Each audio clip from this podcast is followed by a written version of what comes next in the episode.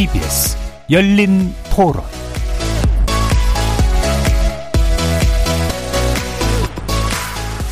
안녕하십니까. KBS 열린 토론 정준희입니다.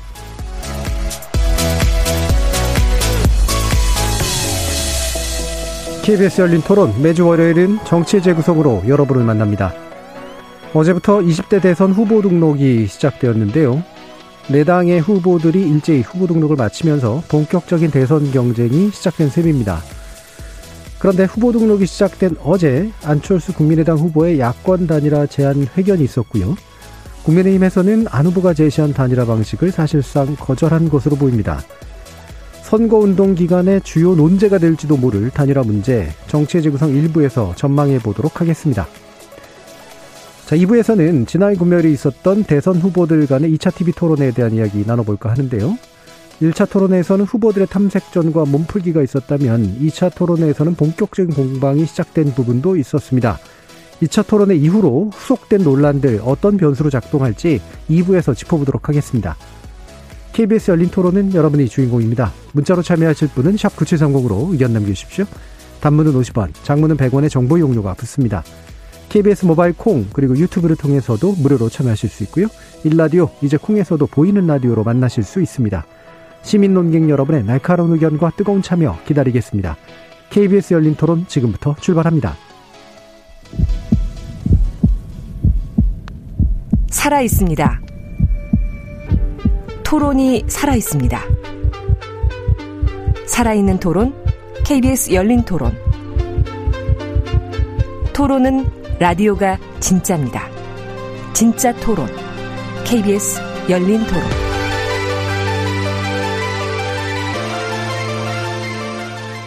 정치를 보는 색다른 시선, 정치의 재구성 함께 해 주시는 네 분의 논객 소개해드리겠습니다. 현근택 더불어민주당 선대위 대변인 자리하셨습니다. 네, 안녕하세요. 현근택입니다. 국민의힘 전남 순천 당협위원장 천하람 변호사 나오셨습니다. 네, 전남 순천의 천하람입니다. 최수영 시사평론가 나와주셨습니다. 안녕하세요. 최수영입니다. 전 정의당 혁신위원이셨던 김준우 변호사 함께 하셨습니다. 안녕하세요. 김준우입니다. 자, 이 안철수 후보의 단일화 제안 이게 정확하게 제안의 형식을 띠고 있는지는 사실 잘 모르겠습니다. 어쨌든 포문을 연 거고, 근데 이게 후보 등록 시작과 함께 했다는 것도 좀 이례적인 그런 측면이 있어서요. 최수영 평론가님 네. 좀 말씀 주시죠.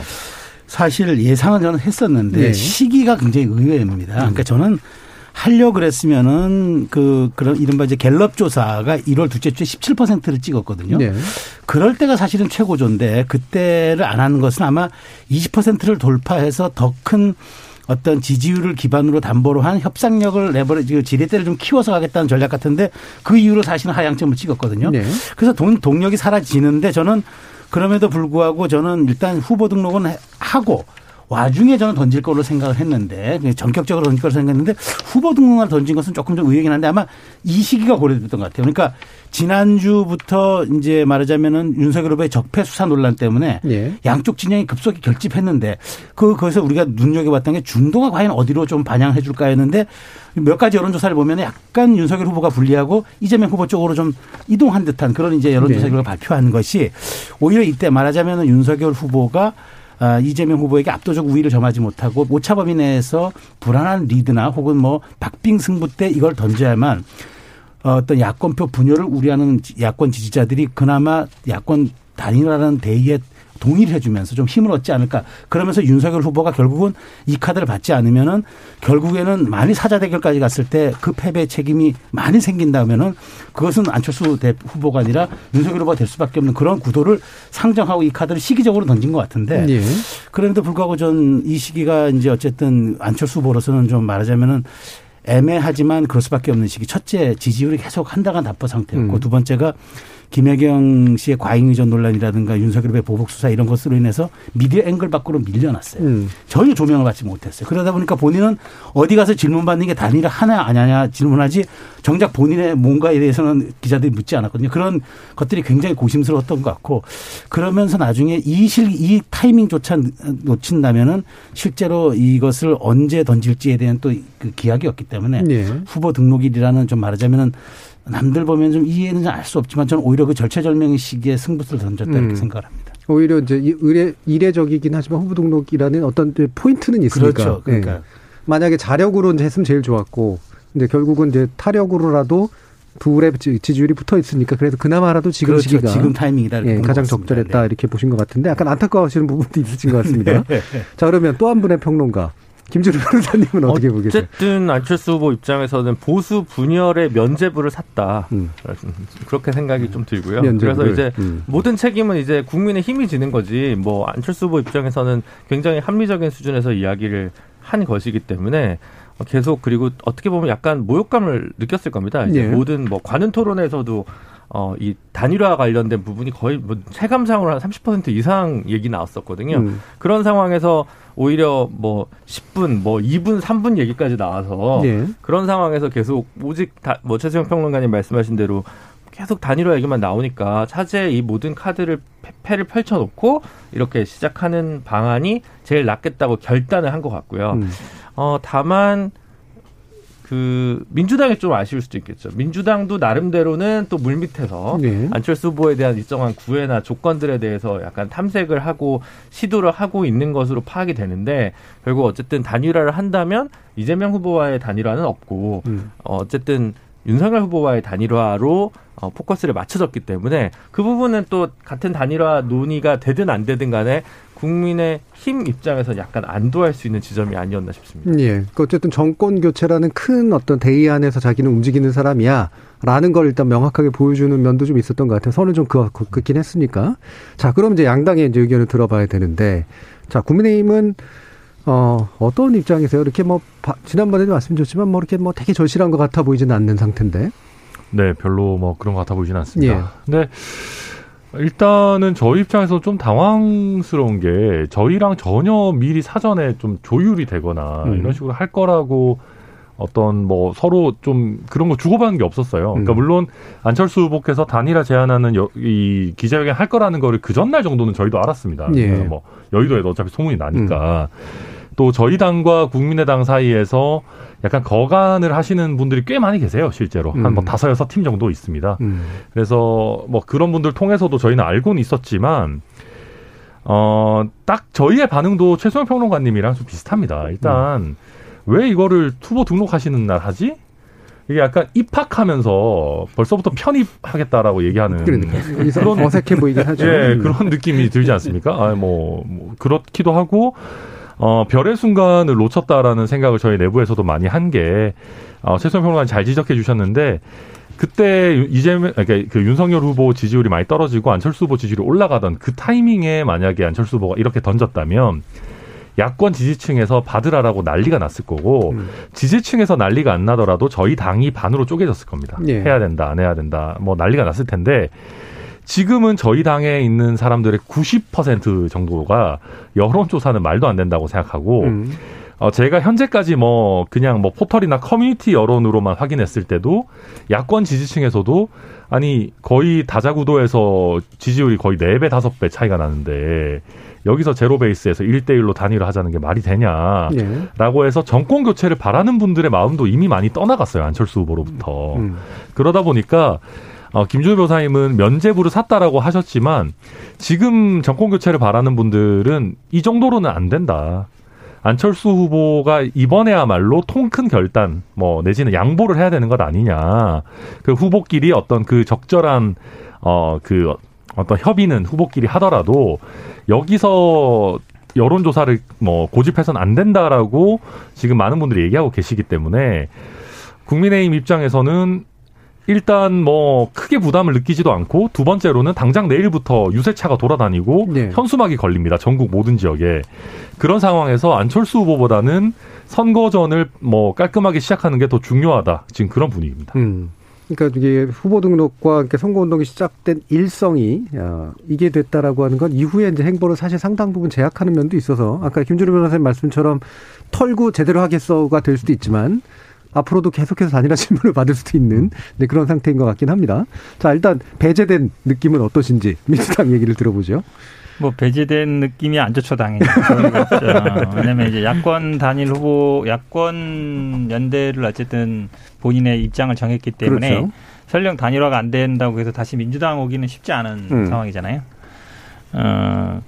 근데 사실은 이제 이게 과연 진짜 단일화가 될 생각인지 그런 생각은 좀 들어요. 네. 지금 천 변호사 말씀처럼 팽팽했을 때는 지난번 서울시장 선거나 예전에 뭐 노무현 정몽처럼 팽팽했을 때는 뭐 여론조사 방식 할 수 있는 거죠. 그래서 지금 모든 언론이 아마 이제 역선택 조항을 넣으면 아마 윤석열 후보가 유리하고 안 넣으면 안철수 후보가 유리하다고 보는데 저는 뭐 꼭 그렇지는 않다고 봐요. 음. 이미 이제 안철수 후보 같은 경우에는 기세에서 많이 밀렸거든요. 음. 왜냐하면 지금 저는 이렇게 그러니까 이준석 대표가 계속 돈 없어서 못 한다, 돈 없어서 뭐 끝까지 못 간다 그러니까 아 우리 네이버도 뭐 20억 계속 계약했습니다. 유세차도 뭐 30대 음. 했습니다. 그게 어찌 보면 좀 이제 그게 이준석 페이스에 말리는 거거든요. 네. 굳이 그에 답변할 필요 없거든요. 지금 다 말씀하신 것처럼 아, 후보 등록하는 날 단일화하자라는 것도 이상하잖아요. 그러니까 본인이 약간 어찌 보면 이게 완주할 수 있을까? 다들 생각하는 입장에서 어, 좀 이제 뜬금없다라는 음. 또 생각이 들긴 해요. 그러니까 예. 실제로 단일화를 이루어지려면 물밑에서 어느 정도 조율이 되고 음. 그래서 보통 단일화 제한 이렇게 전격적으로 던지는 방식이 아니라 단일화 협상 시작한다. 양당에서 이렇게 딱 발표하면 음. 그게 이제 단일화 협상이 되고 유시에 딱 들어가는 건데 일방적으로 던진 거잖아요. 그러니까 국민의 입장에서는 사실은 제가 보기에 국민 입장에서 이거 받아도 돼요. 받아도 지크 같지 않거든요. 네. 솔직히 말씀드리면. 왜냐하면 뭐 조직력도 있고 지금 지지율도 그런데 근데 혹시 진짜 1%라도 지면 그러니까 일반 여론조사처럼 할 수 있단 말이죠. 국민 전 국민 대상으로 하고 또 민주당 지지자들이 또 역선택하면 어떡하나. 그 걱정 때문에 제가 보기에 바뀐 쉽지 않아요. 음. 그러니까 가만히 있어도 삼자 대결에서 도 이길 수 있을 것 같은데 굳이 이거 단일화해서 리스크를 안을 필요가 있나 이 생각을 제가 보기에 국민의힘 분들이 할 거예요. 음. 음, 그렇다 그러면 네. 뭐안 받을 받지 않고 그냥 질질 끌고 어쨌든 지금 이준석 대표 센스처럼 음. 시간 지나면 어차피 지지율 빠질 테니까 계속 네. 이제 사퇴해라 사퇴해라 이렇게 압박하는 구도로 갈 가능성이 있지 않나라고 예, 보겠습니다. 시간은 윤석열의 편이다. 음. 저는 근데 2주 전인가 지난주인가 제가 이 방송에서 그 얘기를 했는데 단일화를 하고 안 하고가 중요한 게 아니라 단일화 국면이 됐을 때 어떤 태도로 임하느냐가 그렇죠. 더 중요할 수 있다. 특히 국민의 힘에게라고 음. 말씀을 드린 적이 있는데 그 손바닥에 손오공 있는 사진을 이준석 대표가 네. 그렇게 올려놓는다? 음. 저는 이거는 제1야당의 대표의 격조랑은 전혀 맞지 않고 당대표와 무슨 정치평론을 좀 자유롭게 하는 분들 간에 정치평론도 이렇게는 안 합니다, 저희가. 이건 굉장히 결례, 이런 결례가 없어요. 정치적 소수파를 대하는 자세가 이렇다는 것은 사실은 선거 다 이겼다라는 오만한 당대표 혹은 오만한 제1야당의 태세를 충분히 보여줄 수 있는 지표라는 거에서 바로 이런 지점들이 사실 좀 어, 중도표가 만약 현재 여전히 선거의 가장 중요한 캐스팅 보트, 보트라면 굉장히 안 좋은 거다라는 음. 생각이 들고 더 나아가서 사실은 중도표에서는 이해가 안 가는 거예요. 아니, 그냥 뭐, 뭐 지지율이 압도적인 차인데 그냥 여론조사해서 이길 수 있지 않아? 라고 당연히 그렇게 생각하시는데 이걸 왜못 받지? 라고 하는 것까지 보면 오히려 당내에서 여러 그 국민의힘 분들이 어, 이번 선거가 아니라 다음 선거에서 또 안철수 후보가 자신들의 어떤 잠재적 정치적 경쟁자가 될까봐 이걸 두려워하기 위해 미리 견제구를 세게 날리는 거 아니야? 라는 생각까지 가게 되면서 아 선거 이겼고 그 다음 선거 벌써 준비하는구나라는 걸로 해석될 수밖에 없어서 굉장히 안 좋은 시그널로 처음에 안철수 후보를 대하고 있다. 음. 그나마 권영세 사무총장은 이제 뭐 좀 몇 가지 이제 점잖은 말들로 이렇게 풀이하는데 그게 정석이지 어떻게 당 대표부터 그렇게 나서 가지고 이렇게 긋고 말리는데 당연히 단일화가 안 되겠죠. 근데 저는 오늘 오면서도 아 제가 오늘 나올 게 아니라 국민의 당 그 김근태 부대변이라도 좀 불러가지고 오늘 좀 패를 바꿨어야 되라는 생각이 들 정도로 저는 이거 굉장히 우리 정치사에서 굉장히 안 좋은 장면으로 기록될 거라고 생각합니다. 근데 김종우 변호사님 음. 뭔가 패를 바꾼다 이런 전문 용어가 나오니까 뭔가 이재명 후보님 아드님도 생각나고 하는데 어 우선 그 저는 이준석 대표는 기존의 당 대표의 문법으로 평가하기가 어려운 것 같아요. 저는 이제는 이제는 이준석 대표는 어, 싸가지 없음에 대한 까임 방지권을 어느 정도 갖고 있다고 생각합니다. 누구로부터? 어, 국민들로부터. 그건 그러니까, 좀 과한 거 그러니까 최소한, 그러니까 최소한 어, 어, 면책 면제부가 있는 거예요. 그러니까 뭐 완벽한 네. 면제부까지는 몰라도 특정 유튜브 커뮤니티 뭐 이런 것만 몰라도 국민이 어, 네. 최소한 정권 교체를 바라는 네. 국민들로부터는. 네. 그러니까 요즘 저희가 윤석열 후보랑 싸울 때도 거의 이준석 대표는 저희 당에서 거의 몹쓸 사람 그런 분위기였습니다. 당원들의 한 8, 90%로부터. 근데 최근에 이제 이준석 대표가 다시 윤석열 후보와 결합을 하고 지지율이 회복되고 2030이 다시 회복되고 이런 것들을 보면서 아 최근에는 이준석 대표의 방법론이나 뭐 하는 태도나 이런 것들이 기존에서 봤을 때는 좀 꼴보기 싫거나 너무 거칠어 보이거나 싸가지 없어 보이거나 하더라도 그래도 나름대로 이준석은 뭔가 계획이 있구나라고 평가해 주시는 분들도 꽤 많이 늘어났습니다. 그래서 예. 그런 면에서 지금 어, 물론 외부에서 봤을 때는 뭐 저렇게까지 하나 싶겠지만 안철수 후보는 지금의 세력은 좀 약할지 모르겠으나 정치권에서 약자라고 평가하기는 좀 애매한 부분이 있고요. 그리고 또 나아가서 저희 지금 국민의힘 지지층에서는 어, 안철수 후보를 윤석열 후보보다 아래에 있는 이준석 대표랑 상대하는 사람으로 만들어 놓은 것 그 자체가 성과다라고 보고 있는 부분도 있기 때문에 아마 그런 면에서 약간 좋은 경찰 나쁜 경찰 작전 하듯이 이준석 대표가 이런 식으로 좀 하고 만약에 필요하다면 윤석열 후보가 통큰 어떤 모습을 보여주는 그런 식으로 나름의 역할 분담을 하고 있는 거라고 보는 게 저는 맞을 것 같습니다. 음. 제가 이제 예. 사실 뭐 이렇게 천 변호사가 굉장히 또 이준석 대표인데 대표에 대한 실드를 이렇게 많이 치고 음. 있는데. 그죠? 저라도 해야 돼요. 제가 조금 그 내부로 들어가면 이 문제 풀기는 저는 쉽다고 봐요. 왜냐하면 네. 국힘 내부가 진밀한 문제는 그거예요. 자강론이라는 말이 있지 않습니까? 스스로 이길 것이냐. 네. 자, 근데 보다 더 솔직하게 이길 수 있냐. 음. 그것, 그것과 함께 이길 것이냐. 그래서 어떻게 국정을 가져갈, 함께 가져갈 것이냐. 이 고민 사이에 딱 있는 거예요, 지금. 앞에서 조건이 스스로 이길 것이냐가 맞고 스스로 이길 수 있다라고 생각하면 단일화 안 해도 됩니다. 그런데 그러기에는 지금 상황이 너무 불안불안해. 네. 안철수 후보가 도끼를 가지고 만일 사자 사자 국면으로 간다?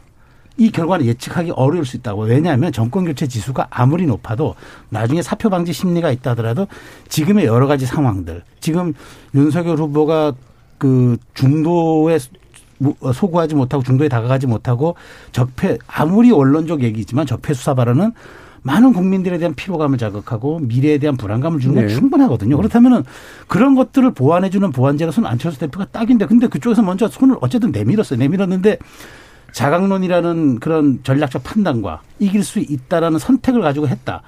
그 후과를 어떻게 감당합니까? 그렇다면 이제 아까 제가 조금 전에 말씀드린 그럼 함께 이길 것이냐. 그래서 함께 공동 국정 운영할 것이냐.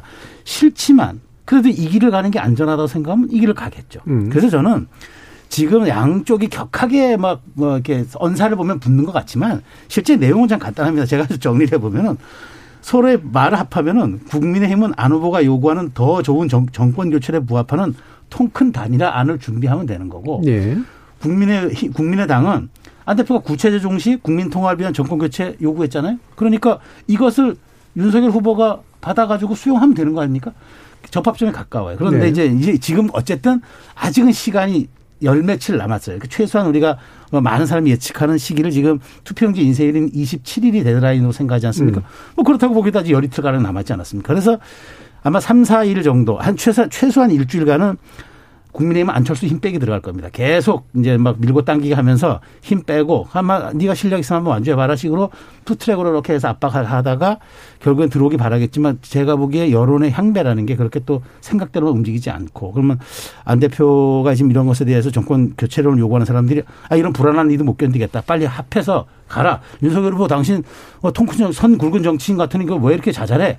라고 또 얘기한다면 이게 달라질 수, 그럴 걸 명분으로 또 할 수 있기 때문에 저는 어쨌든 뭐 이런 지점들은 뭐 양쪽이 격해 보이는 것 같지만 결국은 어쨌든 단일화의 길에 조금씩 좀 좁혀 들어가고 있다고 생각합니다. 음, 저는 사실은 이 이준석 대표가 이 사진 올린 건 굉장히 부적절하다고 봅니다. 왜 그러냐면 한마디로 얘기하면 나는 부처님 손바닥이고 안철수 대표는 그 안에 있는 원숭이라는 얘기 아니에요. 사실 불교계가 항의해야 돼요. 제가 보기에는 그러니까, 그러니까 자기 예상을 벗어나지 않았다는 얘기는 할 수는 있어요. 충분히 말로 하면 되는데 사실 은 이게 그 사람들이 굉장히 저뭐 하는 게요.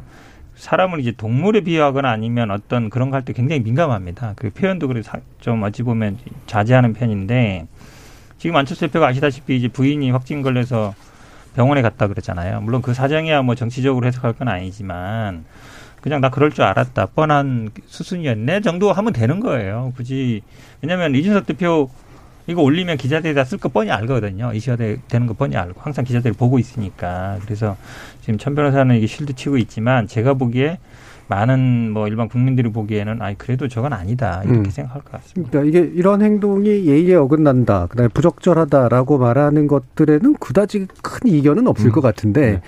핵심은 이건 거잖아요. 아까 이제 천변 호사님 말씀 들어보면 이래도 효과가 있으면 음. 음. 결국 그 이준석 식의 정치는 계속될 것이다라고 하는 그런 의미잖아요. 어느 그렇죠. 정도 역할 분담까지도 만약에 굿캅 배드캅의 논리로 치게 되면 어 과연 그러면 이게 이제 실질적으로 단일화에 오히려 더 더 효과적으로 작동하는 부분이 있는 걸까? 그 다음에 이 단일화의 논의가 결국에는 그래서 아까 최태형 평론가님 말씀 주신 것처럼 일정 기간 이후에는 결실을 맺는 방향으로 갈 수밖에 없다. 이렇게 봐야 되는 게 맞는 걸까? 어떠세요? 저는 이제 이준석 대표가 사실 이제 뭐천 변호사가 가깝긴 하지만 제가 이 아픈 지적을 하나 하고 싶은 게 음. 저는 이제 자꾸 이제 이 프로그램 제목을 얘기하는데 만약 안 대표가 많이 들어와 가지고 공동정부 이렇게 공동정부는 어쨌든 정치 혁신이든 그래서 음. 보수의 새 판을 짜잖아요. 예. 그럼 정치의 재구성이 되는 거예요. 나름의 그런 기계 있죠. 그럼 음. 본인의 역할이 사라지는 거예요. 예. 이걸 상당히 두려워하는 것 같아요. 음. 근데 그 사실 근데 큰 정치인으로 가려면 그런 조급증은 조금 이겨낼 줄 알아야 되는데 음. 그런 조급증이 지금 본인을 저렇게 자꾸 극단으로 내모는 것 같아요. 그러니까 음. 재기 발랄한 것도 맞고 그다음 변화의 아이콘인 것도 맞아요. 그럼에도 불구하고 본인이 정치를 다 잘 알고 잘 모든 것을 이끌어내는 리더십과는 별개의 문제란 말이죠. 그거는 판단하는 수용자 문제들이란 말이에요. 그런데 어쨌든 까방권이 있다, 까임 방지권이 있을 수도 있다는 생각이에요. 아, 뭐 물론 그 영역에서의 역할은 존재한다고 저도 생각하니까. 그런데도 불구하고 우리가 넘지 말아야 될 선들이란 게 있고 정치에서 우리가 뭐 오래된 용어 같지만 굉장히 아름다운 용어가 금도입니다. 네. 넘지 말아야 할 선들이 있단 말이에요. 지켜야 할 덕목들이 있는 거고. 그런 점에서 어쨌든 저는 아, 어, 어쨌든 논의에 좀 걸림돌이 되긴 하겠지만 그럼에도 불구하고 55% 55%에 달하는 정권 교, 교 체론과 윤석열 후보의 불안한 리드가 겹치면은 이거는 제가 보기에 갈 수밖에 없는 이제 말하자면 어, 환경이 조성돼서 필수 불가능 조성이 됐는데 다만 전 이거죠.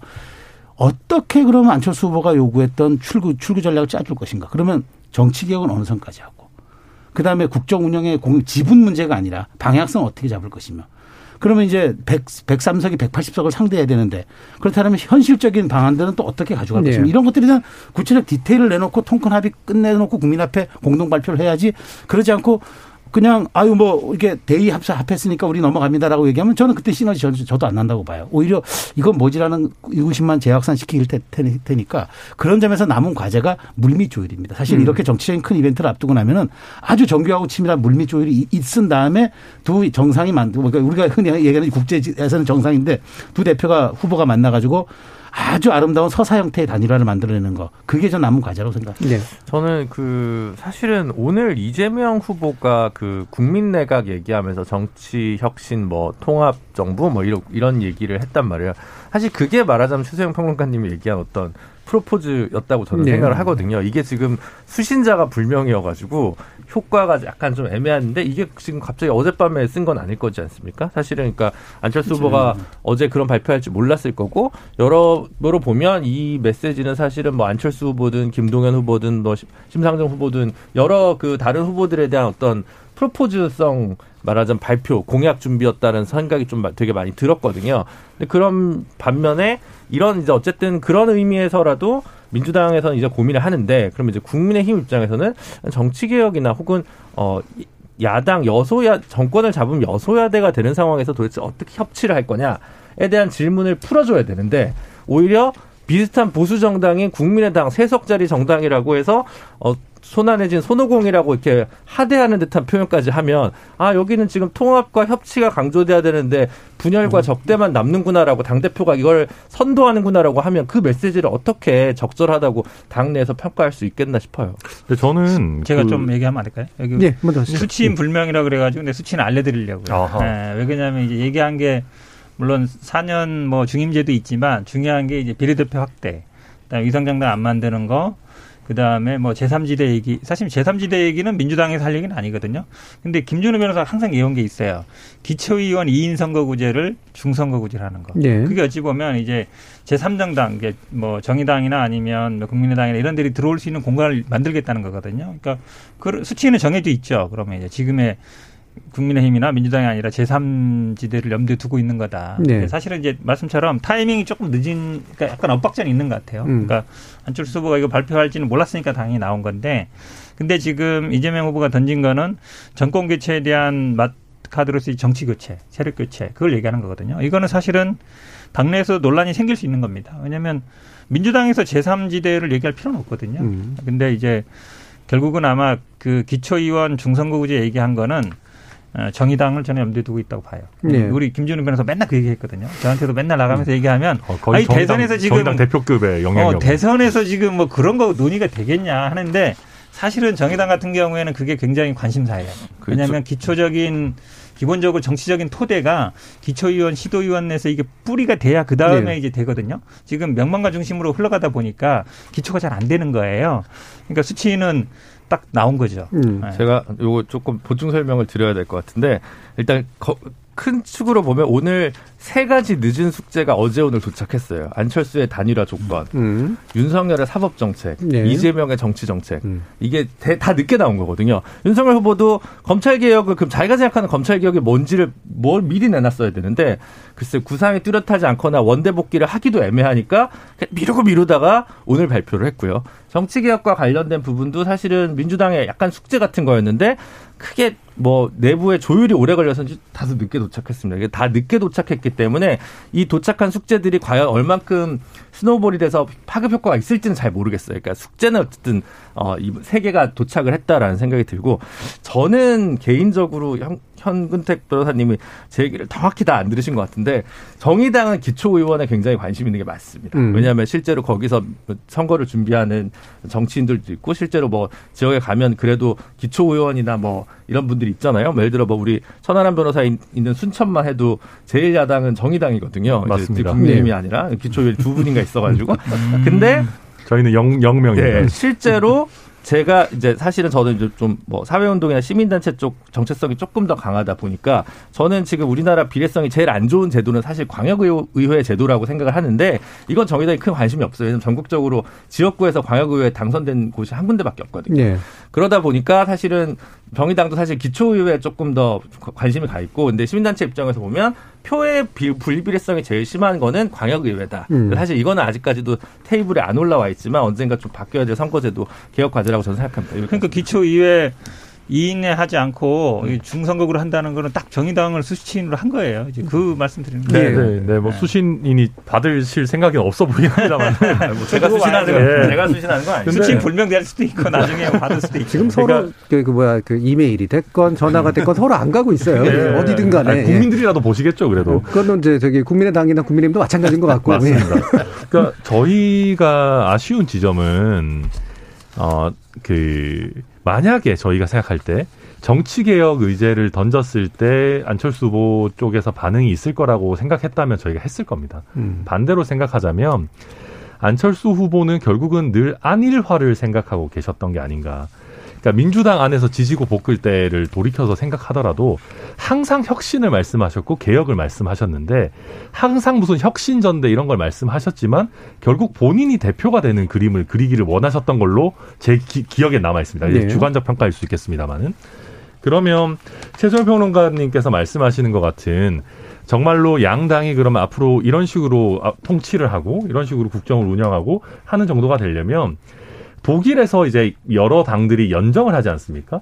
보통 그 연정을 시작하기 전에 선거 이전부터 우리가 무슨 당이랑 어떤 연정을 하거나 아니면 선거 이후에 연정을 시작한다고 할 때 어, 몇백 페이지짜리 연정 합의서를 씁니다. 각 당이 이런 정책은 어, 어느 당의 어, 이 어떤 정강 정책을 따라가고 이쪽은 이런 걸 따라가고 이런 식으로 해서 서로 거의 정강 정책을 새로 쓰는 거에 비슷한 어떤 노력을 기울여서 국정 운영의 공동 방향을 만드는데 그런 정도의 노력을 기울여서 뭔가가 나온다라고 하면 감동이 있겠죠.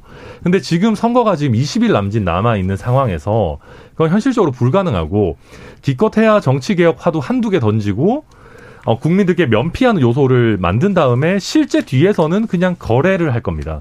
근데 그러면 국민들께서 보시기에 아 앞에서는 그냥 뭐뭐 뭐 그럴싸한 얘기 해놓고 결국 뒤에서는 뭐 안철수 후보 총리 되고 끝나는 거냐라고 느끼실 수 있을 거라고 봐요. 그래서 저는 어쨌거나 만약에 저는 그래서 양쪽 다 문제가 있습니다만은 안철수 후보께서 공동 정부가 됐든 연정이 됐든 이름이 뭐가 됐든 같이 힘을 합칠 의도가 있으셨다면 서로 그런 걸 좀 더 터놓고 우리 이런 식으로 그러면 좀 주도권을 나눠가지고 이런 식으로 갖자라는 얘기를 할 수 있는 기회를 주셨었어야 되는데 이틀 전까지만 해도 단일화 가능성은 0%다라고 하셨어요. 거기 권인 의원 포함해서 본인도 수십 번, 수백 번 단일화 나한테 물어보지 말라고 하셨고 그런 상황에서 저희가 이 짧은 시간 안에 국민의힘은 그래도 거대 야당이니까 국민들께서 납득할 만한 어, 단일화 프로세스나 어떤 정치 개혁 과제를 마련해 와. 이거는 저는 좀 무리한 요구다라고 그렇죠. 봐요. 그래서 네. 저는 그냥 되게 심플하게 그래서 단일화 안 할래요라고 얘기하면 돼요. 근데 그런 얘기는 안 하시잖아요. 그러니까 그 되게 그러면 하지만 어 온다면 받아줄게 이런 태도면 굉장히 오만해 보이니까 그러면 그게 국민들한테 어떻게 보일 거냐를 생각하냐는 거죠. 지금 보면 그냥 아 단일화 하자고 하면 그냥 그게 아니라 지지 선언하면 감사하겠습니다. 하지만 단일화할 생각은 없습니다. 이 얘기를 하는 건데 좀 이상하지 않아요? 와도 안 받아줍니다 보단 낫죠. 예, 물론 이제 우리나라 제도가 뭐 연정에 그 유리, 그러니까 연정이 잘 될 수 있는 그런 제도도 아니고 또 대통령 선거의 특성도 있긴 있는데 일단 아까 말씀하신 것처럼 이재명 후보는 어쨌든 누구는 자기한테 제안하지 않았지만 바깥에서 추인이 명확하지 않다라고 표현하지만 있다고 얘기하시니까요. 그런 나름의 이제 연정 내지 이제 뭐 국민통합 내각이라든가 이런 식 구상을 밝혔는데 오히려 그게 가장 필요해 보이는 이제 국민의당과 국민의힘 쪽에서는 그거에 대한 내용은 없이 서로가 이제 각자의 승리를 좀 기대하는 쪽에 더 가까운 그런 국면이 펼쳐져 있는 것 같습니다. 지금 8069님께서 안철수 후보 지지도 올라갈 때는 후보 단일화 절대 없다 일축하더니 지지도가 내려가니 정권 교체 들고 나와서 야권 단일화 하겠다고요. 역시 안철수라는 생각밖에 안 듭니다라는 말씀 주셨고요. 유튜브로 주영숙님은 아나버님 민주당과 단일화하세요. 조롱하는 당과는 손절하시길라는 말씀도 주셨고 타기네님 경쟁에서 상대를 존중할 줄 모르는 사람은 본인도 존중받을 자격이 없습니다. 본인이 똑똑하다고 생각하는 모양인데 세간에선 이런 사람을 헛똑똑이라고 합니다라고 하셨는데 주어는 없긴 합니다. 예. 근데 어떤 말씀인지는 대충 전달이 됐을 거라고 봅니다. 제가 저기 여기서 이제 안철수의 존재 이유를 한번 제가 얘기를 해볼게요. 그러니까 안철수라는 사람이 누굽니까? 그러니까 지난 10년간 그래도 주요 각급 선거에서 2, 3등, 최소 2, 3등을 하면서 거대 양당 체제에서의 중도나 다당제를 꼭 상기시키는 그런 상징적인 네. 인물이었단 말이에요. 어쨌든 가장 오래 살아남은 그렇죠. 인물이죠. 그러면서 또 대선판 최후의 결투에 앞서서 나타나는 또 네. 숙명적 존재이기도 하고. 그러니까 이런 참 독특한 음. 정치 성정이지만 어쨌든 그럼에도 불구하고 상징적인 있는 상징적인 자본이 있는 사람이에요. 그런데 이런 사람한테 출구 전략을 출구를 열어주지 않고 음. 들어와라라는 거는 정치 그만두라는 얘기나 다른 바 없는 거예요. 문법상으로 놓고 보면. 예. 그러니까 저는 지금 안 대표가 제가 그래서 그, 그 어, 어 제한 워딩을 좀 자세히 보니까 그 두가 두세 가지 눈에 띄는 게 있어요. 차기 정부의 국정 비전과 혁신 과제를 국민 앞에 공동으로 발표하고 이행 약속을 공언한 후에 여론조사 통해서 당선 후보, 어, 대선 후보 정하자. 그 다음에 승리 후에 차기 정부가 성공한 정부가 될 수 있도록 서로의 부족한 점을 메워주며 함께 노력하자. 이 두 가지 뭐 어렵게 소설한 것 같지만 진영 대결 정치를 국민 연합 정치로 바꾸겠다는 선언해라. 그럼 네. 내가 하겠다는 겁니다. 음. 저는 이렇게 뭐 문법을 좀 이렇게 좀 심플하게 해석하면 좀 그렇다고 봅니다. 그럼 이거 받아야죠. 근데 이게 나쁜 게 아니고 명분론도 있고 당위론도 있어요. 여론조사 요구한 것은 제가 보 형식 논리예요. 형식 논리에 불과한 거고 제가 이렇게 단언 단언 듯이 하는 것은 좀 이제 뇌피셜이긴 하지만 음. 그럼에도 불구하고 저도 이렇게 보면서 느꼈던 거는 방점은 여론조사에 찍혀 있는 게 아니라 국민연합 정치하겠다고 선언하고 음. 나를 안아라 크게 통 크게 그럼 내가 가겠다. 그 저는 핵심은 그거라고 봐요. 그러니까 이걸 받느냐 안 받느냐는 이제 윤석열의 서사와도 저는 밀접한 관련이 있다고 보기 때문에 네. 이 정도는 좀천 변호사가 제가 고민해서 전달 한번 해봐요. 음, 뭐 사실은요. 없습니다만. 아니 근데 저는 의견이 좀 다른데 결국은 여론조사가 핵심이라고 봐요. 왜냐하면 단일화 방식이 중요한 거거든요. 음. 지금 국민의힘 요구하는 것처럼 그냥 양보 지지 선언은 절대 안 되는 거고. 그러니까 DJP처럼 DJP는 아시겠지만 1년 전부터 어느 정도 짜면서 물밑에서 엄청난 교훈이 있었기 때문에 20일 앞두고 이거 말씀처럼 아니 러닝메이트 얘기도 하고 국정 비전도 얘기하는데 이거 언제 하겠습니까? 쉽지 않거든요. 이거 다 짜려면 사실 몇 달 전부터 협상을 해야 되는데 물론 뭐 공약 갖고 와서 그냥 만들면 되겠지만 그게 안 되잖아요. 그러면 결국은 여론조사를 할 거냐 말 거냐. 그게 너는 여론조사에서 역선택을 넣을 거냐 말 거냐 관건인데 지금 전 변호사님 말씀 얘기하는 걸 보면 거의 생각이 없다는 투로 얘기하는데 그러면 오히려 어, 안철수 후보 입장에서는 더 좋을 수도 있죠. 뭐, 이제 나는 이제 단일화 제안했는데 안 받았다라고 나올 수 있는 거니까. 그래서, 어, 제가 생각하는 거하고 완전히 달라요. 제가 음. 생각했을 때는 오히려 뭐 어떤 식으로든지 간에 품어 안고, 아마 여론조사 방식이든 여러 가지 고민해 봅시다. 그래서 일단 협상합시다. 일단 협상 테이블이 열리면 그때부터 여론 그 언론의 조명을 받는 거거든요. 이재명 후보 아무리 뭘 해도 안 나오는 거고. 네. 근데 그렇게 좋은 카드를 던져버리고 아이 뭐 그냥 굽혀서 들어오기 전에는 손오공 손바닥 안에 있으니까 뭐 그냥 그 안에서 놀든가 말든가 해라라고 하면 제가 보기에는 정무적으로 너무 좀 아, 떨어진 게 아닌가 이런 생각이 들어요. 음. 그러니까 이게 민주당 이야기니까 잘 귀에는 안 들리실 것 같긴 해요. 네, 뭐 그러니까 아니, 정말 좋은 기회인데 그러니까 저희 입장에서는 이게 조금 리스크가 실제로 있죠. 네. 그러니까 그리고 어 물론 저희 입장에서는 그럴 가능성도 별로 높지 않다고 봅니다. 실제 음. 역성택 방지 조항 안 넣더라도 지금 그러니까. 분위기에서 과연 윤석열 후보가 지겠느냐 저희도 예. 그렇게 보는 분들은 많지는 않은 것 같아요. 음. 근데 다만 정말 만에 하나라도 그런 일이 있으면 저희 당이 파산을 합니다. 음. 왜냐하면 뭐 모든 지금 재정 지출 이런 것들이 다 되어 있는데 그게 보전을 받을 수 없고 뭐 이런 형태로 간다라고 하면 굉장히 복잡한 문제들이 생기고요. 그리고 이게 사실은 정당 정치의 원칙 에도 뭐 저희가 언제부터 원칙 그렇게 따졌냐라고 하면 할 말은 없지만 사실은 어 윤석열 후보가 단순히 그냥 후보 본인이 결단할 수 있는 문제를 좀 넘어설 수 있는 것이 네. 당원들이 그 수많은 경선 경쟁자들과 비교와 16번의 토론을 거쳐서 지금 뽑아준 분인데 그냥 갑자기 여기서 제로 베이스에서 어 사실은 덩치로 보면 굉장히 차이가 많이, 많이 나는 안철수 후보가 그냥 1대1 단일화 국면에 돌입하겠습니다. 라고 하는 것도 간단한 문제는 아니거든요. 오세- 오세훈 후보도 나경원 후보 경선 꺾고 와가지고 이맘 작년 이맘때쯤 단일화 경선 해가지고 안철수 후보랑 단일화. 근데 그거는 아닌가요? 비교 대상이 될 수가 없는 게 서울시장과 대선 후보는 정치권에서 가지는 당내에서 가지는 입지가 완전히 다르고요. 그때 유- 오세훈 후보와 안철수 후보는 실제 지지율이 비슷비슷했습니다. 그리고 어 안철수 후보가 오히려 좀 더 높았죠. 좀 더 높았던 상황이었기 때문에 그랬는데 지금 이 상황에서 사실은 뭐 10%에 미치지 못하는 후보 그리고 그 중에서 저희가 단일화를 한다고 해서 그 중에 몇 퍼센트를 가지고 올 수 있을지도 불명확한 후보를 위해서 저희가 그 정도 리스크를 과연 감수해야 되느냐에 대해서 아무래도 조심스러울 수밖에 없다. 그게 저희 입장. 많이 들어보면 그냥 받으면 되거든요. 자신 있으면. 예. 어, 우리 40%뭐 가까이 되고 저기는 10%도 안 되고 있으니까 우리가 지지율 4배다 5배다. 어, 그럼 그게 국민 여론조사잖아요. 그럼 국민 여론조사로 그냥 받으면 되는데 말씀처럼 이게 만약에 어, 역선택 조항이 안 들어갔을 때 안 될 수도 있는가 아니냐 그 생각을 하는 것 같아요. 아무리 생각해도. 실제 그래요. 저희 여론조사 네. 데이터를 봐도 이걸 또 수치를 말씀하면 또 줄줄 읊어야 네. 되니까 간단하게만 말씀드리면 정권 교체를 희망하는 사람으로 한정해서 여- 물어보면 음, 윤석열 후보가. 압도적입니다. 네. 거의 압도적이고 그런데 그런 제한 없이 어, 어, 누구나 선택할 수 있도록 하면 거의 백중세가 나옵니다. 최근까지도. 그러니까요. 뭐 여론조사마다 그러니까 혹시, 조금 될 수도. 있다라고 생각하는 거잖아요. 그럼요. 그러니까 네. 저희가 실제로 보면 어, 민주당 지지층에서는 안철수 후보가 훨씬 더 압도적으로 나오는데 우리나라 국민의 절반 가까운 분이 민주당 지지층이시지 않습니까? 그러다 보니까 어, 이게 저희로서도 혹여나 잘못될 수 있다. 그리고 더 나아가서는 사칠 재보궐 직전에 안철수 후보께서 오세훈 시장을 상대로 네거티브도 꽤 하셨어요. 생태탕 논란도 뛰어드시고. 그렇게 되면 지금은 나름대로 이재명 후보와 그래도 어쨌거나 정권 교체를 원하는 그 동맹으로 되어 있는데 우리끼리 또 내분이 생길 수 있다. 이런 생각, 문제도 있는 거죠. 알겠습니다. 자, 이 단일화 문제 가지고 사실은 요거보다 좀 더 짧게 얘기하려고 했는데 다들 하실 말씀들이 좀 많으신 것 같아서 아무래도 지금의 제일 중요한 의제가 돼 있으니까 좀 더 얘기를 들어봤고요. 어, 청취자 문자 몇 가지 좀 보고 일부 정리하도록 하겠습니다. 이입생 님이 다 떠나서 윤석열 후보와 안철수 후보가 깐부는 아니지 않습니까? 대선 20일 앞두고 깐부가 될 수 있을까요? 하셨는데 뭐 다들 아시겠지만 가장 친한 친구를 뜻하는 이제 이야기죠. 드라마 오징어 게임에서 유명해진 단어인데 모르겠습니다. 자, 그리고 김덕명 님이 안철수의 정치 감각은 나쁘지 않아요. 국민의힘은 대어를 놓치는 거고요. 민주당의 러브콜이 있으면 판세는 크게 역회전돼서 몸집이 커질 겁니다. 민주당은 좋은 기회죠라는 그런 의견도 주셨습니다. 그리고 사이이 님이 안철수 후보 마음이 많이 상할 것 같습니다.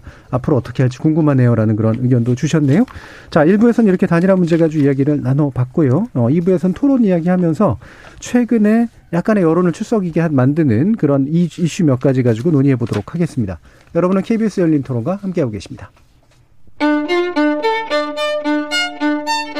토론이 세상을 바꿀 수는 없습니다. 하지만 토론 없이 바꿀 수 있는 세상은 어디에도 없습니다.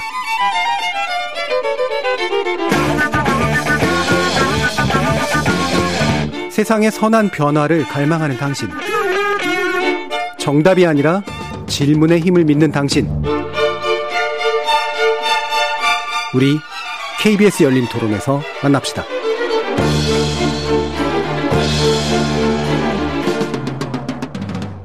KBS 열린 토론 월요일 코너 정치의 재구성 김준우 변호사, 천하람 국민의힘 전남 순천 당협위원장, 최수영 시사평론가, 현근택 민주당 선대위 대변인 이렇게 네 분과 함께하고 있는데요.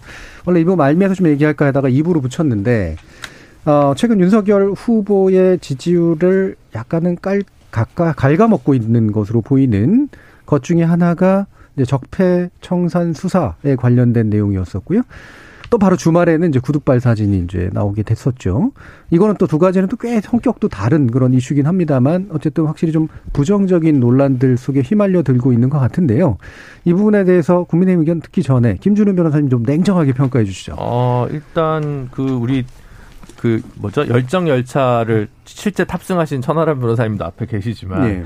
또 그 사진을 마침 올리신 그 이상일 전 의원이 또 저희 정치 재구성연대 함께 멤버였는데 하셨었죠. 네. 어쨌든 뉴스거리를 만들어 주셔서 그 일단 뭐 적절치 않은 장면이었죠. 왜냐하면 이제 신발 신고 그렇게 올린다는 게 공중 도덕을 일단 기본적으로 어긴다는 측면에서 그런 건데 저는 그 해명하는 과정이 뭐뭐 이렇게 글쎄 그렇게 그렇게 신뢰는 안 가더라고요. 그 음. 해명이 그냥 어좀 피곤한 일정 속에서 그냥 좀 실수를 했다라고 하면 될 것 같은데 뭐 이렇게 무슨 경련을 일으켜서 주변 이들에게 양해를 구하고 뭐 이렇게 너무 이렇게 만들어낸 듯한 그거여서 그냥 그렇게 속 시원하게 사과하는 게 그렇게 어렵나라는 생각이 좀 많이 들고 그래서 그게 계속 좀 쌓이면 이게 데미지가 될 수 있지 않나라는 생각을 좀 했습니다. 어느 정도까지 될지는 모르겠지만 좀 그런 문제가 있었고요. 적폐 그 수사 관련해서는 그때 그 뭐 여러 언론에서도 그거는 이제 어뭐 조선일보에서도 진중치 못한 예. 윤핵 분 후보의 발언이었다라는 사설을 제목을 그렇게 썼습니다. 그 정도로 적절치 않았다는 건 충분히 국민의힘에서도 이제는 인지하고 있는 것 같고 그래서 그다음 그 다다음 날인가요? 뭐 문재인 대통령과 뭐 철학이 같다, 정치 보복은 없다라는 식으로 이거를 그 굽히는 로우키로 나가는 윤석열 후보의 반응은 있었습니다만 네. 그 전날까지는 국민의힘 홈페이지를 보면 굉장히 이건 대통령의 선거 개입이다라는 맞받아치는 맞불 네. 프레임으로 났었거든요. 그래서 그거는 전혀 맞지 않는 거였는데 잠깐 실기를 했고 어쨌든 학습 효과가 좋은 정당이기 때문에 바로 발빠르게 이걸 좀 뒤로 물러선 게 아닌가 싶습니다. 예, 바로 이제 지난주나 지지난 주간에도 이제 그 천하람 변호사님께서 이제 민주당 측에 김혜경 씨 관련된 이야기로 사과의 시기나 방법이 좀 인식이 좀 잘못된 것 같아요라는 말씀을 해주셨기 때문에 방금 그 부분을 지적해 주셨어요. 양쪽 다 늘 문제죠 그런 그래요. 게. 음. 아, 아, 우선 저희 그 구두 신은 채로 그 좌석에 발 올려놓은 사진은 잘못했죠. 뭐 잘못한 겁니다. 사진이 잘못한 거예요. 아, 그 행동이 잘못했죠. 네. 행동도 잘못했고 그걸 주변에 있는 참모들이 말리지 않은 것도 잘못했고 예. 심지어 그걸 문제 의식 없이 올린 것도 잘못했죠. 예. 어, 그래서 변명이 없이, 없이 잘못한 행동이고요. 예. 그래서 저희가 사과했고 사과에 혹시 조금 너무 이게 뭐 사족이 많이 붙었다라고 느끼신다면 뭐 그 부분도 저는 뭐 충분히 인정할 수 있다고 보고요. 어, 저는 이게 굉장히 아쉽습니다. 왜냐하면은 윤석열 차가 실제로 아이디어 좋, 좋고 현장에서 반응도 굉장히 좋았습니다. 뭐, 당연히 뭐 새로운 시도고 하니까요. 근데 이게 이 자체로 뭐 엄청난 마이너스 요소가 될 건지 여부는 뭐 봐야 되겠습니다만은 윤석 열차라는, 아, 열정 열차죠. 정식 공식 명칭은. 열정 열차라는 어떤 호남행의 그 플러스된 요소를 거의 많이 까먹었다라는 것만 해도 굉장히 저희로서는 뼈아픈 지점이다라고 보고요. 어, 두 번째로 그 적폐청산 논란은 물론 저희도 억울한 부분이 굉장히 있습니다. 왜냐하면 기자분이 질문을 하신 거고 어, 후보로서는 그냥 원론적으로 아니 뭐 어떤 어느 정권이든 적폐가 있으면 당연히 수사하고 뭐 법에 따라서 처벌 받을 거 있으면 처벌 받고 뭐 이런 정도의 굉장히 원론적인 얘기를 하신 건데 그래서 저희로서는 국민의힘에 몸담고 있는 저로서는 아니 뭐 적폐청산은 민주당이 뭐 특허냈나라는 그런 생각도 듭니다만은 그럼에도 불구하고 사실 윤석열 후보가 갖고 있는 검사라는 이미지가 이 정도 대선에 임, 인접해가지고는 그렇게까지 좋은 이미지라고 보기는 뭐 양날의 칼이 있는 네. 거거든요. 그래서 저희가 그런 걸 너무 상기시키는 것도 좀 좋지 않다라고 해서 저희도 로우키로 전환한 거는 맞고요. 어, 다만, 어, 길게 놓고 봤을 때, 길게 놓고 봤을 때 그냥 저는 정치적으로 분석을 하자면, 저희가 잘했다는 게 아니고, 나쁘지 않을 수도 있겠다라는 생각하는 분도 당내에 많습니다. 음. 왜냐하면 이게 문재인 대통령과 선명하게 각을 세우면서 결국은 정권 유지냐, 뭐 정권 재창출이냐, 아니면 정권 교체냐라는 프레임이 굉장히 선명해졌고 그 과정에서 이재명 후보 입장에서도 결국은 문재인 후보를 지키겠다라는 식으로 예전에는 뭔가 나도 정권 교체다라는 거를 밀었다면 이제는 결국은 뭔가 좀 더 이렇게 민주당의 이재명으로 편입되는 것 같은 느낌이 나고 있어서 저희가 보기에는. 그래서 조금 이 국면이 지나가면 그러니까 민주당에서 이걸 기회로 나름대로 어, 조금 멀었던 친문이랑도 결집도 시도하고 단기적인 호재일 수는 있겠으나 길게 봤을 때는 나쁘지 않을 수도 있다라고 음. 저희 내부적으로 보고 있습니다. 자, 이런 현실 인식에 대해서 어떻게 생각하시나요? 저는 잘못 판단하고 있는 네. 거 봐요. 그, 그 내부적으로 아니 뭐천 변호사 입장에서는 음. 일부 시인하고 또 일부는 또 우리 지지층의 네. 결- 결과적으로 나쁘지 않을 거라 보지만 저는 오늘 사법개혁안을 발표한 게 그 의미라고 봐요. 예. 내일부터 공식 공- 선거 운동이잖아요. 그러니까 오늘까지 자기에게 드리워진 약간의 이런 논란 논쟁적 소지들을 씻어내겠다. 그래서 어, 법무장관 인사권 개입 안 하고 공수처 역할 축소하고 특히 뭐 이제 법에 법, 그러니까 법에 그러니까 법, 법은 법대로 존재하지만 나는 정치는 개입하지 않겠다는 네. 얘기를 분명히 오늘 선언을 하는 걸로 가름을 하고 싶어자 하는 음. 그, 그 속내가 있었을 것 같아요. 그러면서 내일 공식 선거 일정부터는 이 논란에서 빠져나가겠다. 왜냐하면 누가 뭐래도 이건 중도층에게는 악재예요. 왜냐하면 지금 미래 어쨌든 중도는 이제까지 판단을 유보했다는 거는 지금까지 정권 교체론에서조차도 신뢰가 안 줬다는 얘기인데 그렇다면 그 무엇인가가 다른 무엇인가가 있어야 중도가 반응한다는 이야기거든요. 그런데 거기에다 대고 과거로 돌아가겠다고 얘기를 하면은 그거니까 그런 얘기는 아닐지라도 중요한 건 그거잖아요. 어떻게 받아들이는가가 문제지 그게 발화자가의 발화자의 문제는 수용자의 문제 아니겠습니까? 그- 그런 점에서 저는 이 저는 저 투지가 저는 정치인의 전부라고 봐요. 이미지하고 메시지. 음. 근데 윤석열 후보에게는 검사는 아까 좀잘 지적하셨지만 그 검사라는 쓰- 그 드리워진 이미지가 있어요. 거기다가 권위라든가 그다음에 이제 조금 후에 뭐 다룰 게 다룰 수 있겠습니다만 그런 약간 구두발 같은 그런 좀 보면은 좀 오만해 보이는 그런 태도 그- 그런 것들은 아주 거기에 대한 상승 효과를 주기 때문에 다른 사람이 그런 일 했다 그러면 별일 없겠지만 윤 후보가 했기 때문에 뭔가 권위라는 냄새가 더 씌워지는 거죠. 그래서 그런 것들을 굉장히 주, 주의해야 한다. 그래서 정치는 특히나 이제 메시지와 이미지가 전부라는 것을 생각해야 되는데 이번 논란이 그런 아주 굉장히 좀 그 그 뭐랄까 좀 앞으로 반면 교사를 준 것 같고요. 어쨌든 저는 적폐 수사 논란에 대해서는 오늘 전 사법 개혁 선언으로 음. 본인은 분명히 그건 언급은 하지 않았지만 아마 캠프 내부에서도 그런 속내를 담, 담고 아마 오늘 아마 이제 이 문제를 정리하고 가자는 생각한 것 같아요. 네. 저는 조금 반대로 해석하는데 오늘 아마 여러 가지 사법 개혁에 대한 얘기를 했는데 그 내용이 보면 그러니까. 기본적으로 검찰의 권한을 강화하는 네. 방향이에요. 그리고 독립성이라는 문재인 정부의 기본적으로 가져왔던 에, 이 검찰 개혁을 완전히 돌리는 거거든요. 한마디로 얘기하면 사실은 이 법무부 장관의 수사권은 아주 오래전부터 있던 겁니다. 근데 그거 수사 없애 지휘권. 그렇죠. 수사 수사 지휘권 지휘권. 없애겠다 그랬고 음. 예산 청구권을 독자적으로 갖겠다. 네. 이것도 사실은 법무부의 산하청이 그런 일은 없거든요. 어디 네. 뭐각 부에 이런 건 없는데 근데 고위공직자 수사를 검사도 하게 하겠다.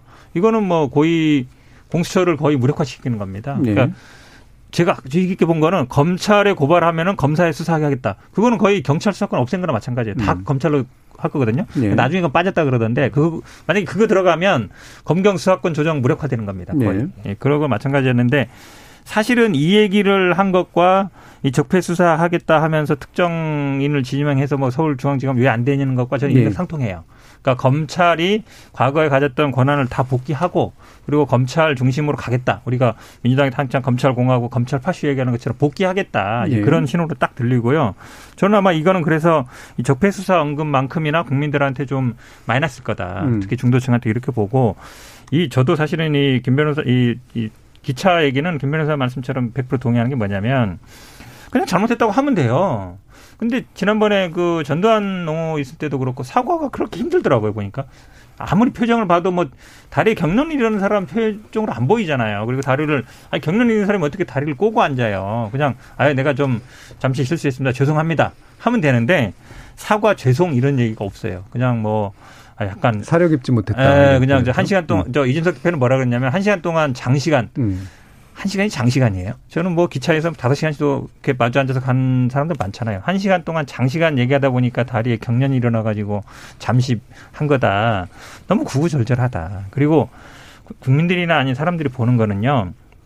아무리 다리가 아프고 경련이 나도 어떻게 신발도 안 벗고 신발 안 벗고도 올려도 사람들이 보기에는 좋지 않거든요. 근데 신발도 안 벗고 그냥 올린다. 근데 얼굴 표정이나 다른 사진들 보니까 너무 태연하게 보이고 그 사진 말고도요 이상일 의원이 올- 올린 사진 보면 다리를 옆으로 이렇게 들어올린 사진도 있어요. 그러니까 평소에 다리를 쪽벌로도 워낙 유명하신 분인데 그거나 그거나 평소에 이 태도 아니면 사람들한테 대하는 거나 자세 왜 그러냐면 찍을 때도 문제 제기 안 했고 올리면서도 문제 의식이 없었고 그런 걸 보면 평소에 습관 아닌가 이렇게 뭐 생각할 수밖에 없는 거예요. 그래서 저는 그냥 죄송합니다. 뭐 사려있지 못했습니다. 이렇게 얘기하면 되는데 이런저런 이유를 자꾸 대는 게 더 마이너스다라고 음. 생각합니다. 제 짐작 중에 하나는 무궁화 열차를 타본 적이 없거나 탄 지 꽤 오래됐거나 가 아닐까라는 생각도 좀 있습니다. 자, 그럼 김준우 변호사님 요거에 사법개혁 문제로 한번 넘어가서 얘기를 해보죠. 네. 오늘 낸 게 사실은 최수영 평론가님은 그게 나름대로 개혁안으로 이제 해서 털겠다라고 하는 얘긴다라고 하는 건데 지금 아, 현근택 변호사님 말씀은 오히려 이게 다 일관되게 검찰 중심의 체제를 만들겠다라는 얘기로 읽힌다잖아요. 어떻게 보세요? 사실은 이제 검 그러니까 사법 개혁 전반에 대한 정책을 냈잖아요. 음. 근데 이제 법원은 가정법원 강화, 회사법원 설치, 메타법원 설치 뭐 이런 거예요. 음. 메타법원은 좀 굉장히 음. 사실은 음. 법 체계를 휘두르는 거여서 하여튼 그건 좀 위험해 보이고 하여튼 그럼 나중에 뭐 토론할 기회가 있겠지만 예. 그러니까 그렇게 풍부하진 않았다 기본적으로. 음. 그러니까 사실은 물론 검찰 행정과의 수장을 역할을 하는 검찰총장을 재임했습니다만 쭉 커리어는 수사의 전문가지 검찰의 권한을 어떻게 정확하게 효율적으로 분산하고 분립시켜서 시민을 위한 검찰로 거듭날까에 대한 고민이 사실은 기존 검찰분들이 그렇게까지 풍, 부하지 않습니다. 예. 수사에서 어떻게 성과를 내냐가 음. 더 관심사이기 때문에 그래서 사실은 검찰에서 오래 재직하셨던 분들도 검찰 개혁 방안을 물어보면 어, 일단 민주당의 검찰개혁 방안을 반대하고 그 다음에 인사를 잘하면 된다. 보통 이게 제일 많은 예. 답이 나오는 경우가 많습니다. 손안 대면 된다 이거죠. 그리고 이제 네. 경찰을 신뢰할 수 없다. 음. 그렇기 때문에 검찰을 신뢰해야 된다. 이 이제 이런 음. 문법으로 가는 거거든요. 그러니까 그러니까 그럼 이게 아니면 어떻게 합니까? 기존 검찰은 괜찮았습니까? 그러니까 아니 기존 검찰이 괜찮았다고 말은 못 하거든요. 수없이 많은 일들이 있었으니까 그러다 보니까 저는 검찰 개혁 방안이 이제야 나왔다. 음. 그 수없이 많은 시간 동안 이 시간이 있었는데 검찰 그러니까 공수처도 폐지한다고 말 못하는 거예요. 지금 오늘도 보면 그 글에는 보도자료에는 공수처 폐지가 없고요. 이러이런 개혁을 하다가 안 되면 폐지 법안을 내겠습니다라는 음. 워딩이 있습니다. 근데 그것도 뭐냐면 공수처는 대통령 친인척 비리에 대한 독점적인 기소권을 가지고 있는 곳인데 그렇다면 공수처를 자기가 폐지하겠다면 자기 친정한테 자기가 집권했을 경우에 수사 기소를 맡겨서 안위를 보전하기 위한 거 아니야 이렇게 해석될 수 있기 때문에 공수처 폐지를 쉽게 말 못하는 거거든요. 네. 어, 당신을 위한 어떤 정책을 내는 거 아니냐 그런 그런 것들이 결국은 밀리고 밀려서 이제서야 사법 정책이 나온 게 아닌가 그래서 그 공약도 그렇게 풍요롭지가 않고 고민의 깊이가 그렇게 깊은 것 같지도 않다 저는 솔직히 그렇게 평가합니다. 네, 천하람 변호사님. 네, 뭐 우선 저는 우리 정치권 내지는 언론에서 검찰 개혁 논의가 굉장히 과잉이었다라고 생각합니다. 그러니까 그 가지는 실제 우리 어, 사람들이 느끼는 중요성에 비해서 굉장히 과잉이었다고 생각하고 그리고 거기에 나오는 굉장히 많은 문제가 어, 정치권이 검찰에 쓸데없이 개입을 하기 때문에 야기되는 문제가 저는 굉장히 많았다고 봐요. 그래서 저는 일단 법무부 장관의 지휘권을 없애겠다라는 게 사실 우리가 뭐 역사적으로 법무부 장관이 검찰총장한테 뭐 수사지휘권 하는 게 뭐 그렇게 많지는 않지 않습니까? 뭐 추미애 장관 같은 좀 특이한 경우가 있기는 하지만 어, 그러다 보니까 이게 어떤 그 자체로 뭐 어마어마한 일이라기보다는 어, 좀 수사권의 독립이라는 거를 좀 더좀 좀 실질화하겠다. 특히 정치 권력으로부터 좀 독립시키겠다라고 하는 거를 상징적으로 얘기를 한 거라고 저는 이해가 되고요. 그 다음에 뭐 공수처의 문제와 관련해서 지금 검수, 공수처를 만들자고 하신 분들도 공수처 뭐 이래, 이래가지고 되겠냐 하는 분들 많아요. 민주당에서도 그런 얘기 많이 나오죠. 그러다 보니까 공수처가 고위공직자 그 중에 일부에 대해서는 독점적 기소권이 있는데 과연 독점적 기소권이 있어가지고 일이 잘 되겠냐, 제대로 비리를 감시 감독하고 처벌할 수 있겠냐라는 문제가 있으니까 이거에 대해서 검찰한테만 몰아주겠습니다라고 하면 당연히 비판받을 만한 일인데 검찰 경찰도 병립해서 어 경쟁 체제를 만들겠다라고 하는 거는 뭐 저는 나쁘지 않다라고 보고요. 어 그 외에는 뭐 이제 검경 수사권 갈등이 요새 실무에서는 굉장히 복잡한 문제를 야기하고 있기 때문에 그래서 책임 수사 체제를 뭐 확립하고 뭐 이렇게 뭐 점점 더 협력할 건 협력하고 경쟁할 거는 경쟁해라라고 얘기하는 건데 글쎄요 이게 막 민주당에서 얘기하는 것처럼 엄청 화려하거나 뭐 엄청난 변화를 야기하지는 않더라도 저는 뭐 차근차근 뭐 변화해 나가겠다라고 하는 건 나쁘지 않은 것 같고요. 방금 뭐 그 김준호 변호사님께서 어 친인척 비리 관련해서 설마 뭐 그렇게까지 할 수 있겠냐 하는데 실제 문재인 정부에서도 본인의 친인척을 감시하는 특별감찰관을 아직까지도 임명하지 않고 있습니다. 그러니까 굉장히 잘못한 거죠. 정치에서 아까 금도 말씀하셨지만 금도가 이미 어겨지고 있는 게 하루 이틀 일은 아닙니다. 예. 조금 뭐 이거 길어질 예. 것 같긴 한데요. 특별감찰관 하도 오래 얘기해가지고 음. 이제 공수처 만들었으면 특별감찰관은 제가 보기 필요 없는 제도인 것 같고 아니, 실제 사실 하는 일이 사실은 근데 이제 검찰의 정치적 중립이라는 게 명분으로 굉장히 내세우고 있는데 본인 스스로 적폐 수사를 얘기하면서 그걸 깬 거예요. 왜냐하면 검찰의 정치적 독립이라는 게 뭐겠습니까? 그러니까 수사에 대해서는 정치 권력에서 개입하지 말라는 거거든요. 근데 대통령만큼 권력이 센 사람이 없잖아요. 대선 후보 나온 사람이 아 문재인 정권 적폐 수사해야 된다. 라고 얘기해버리면 이미 지침을 내린 거나 마찬가지예요. 그러니까 본인이 검찰에 있을 때는 수사를 독립적으로 해야 된다고 하는데 이미 대선 후보로 나와서 정치에 들어온 분이 검찰에 오히려 수사를 해야 된다라고 하면서 아 우리가 제도도 만들어주고 이렇게 힘을 실어줄게라고 하는 모양새가 되는 것이고 더 중요한 문제는 뭐냐면 사실은 문재인 이 적폐 수사를 자꾸 민주당 문재인 정부가 했다 그러는데요. 사실은 이게 2016년 탄핵 사태부터 이루어진 거거든요. 특검 때 본인이 있었어요.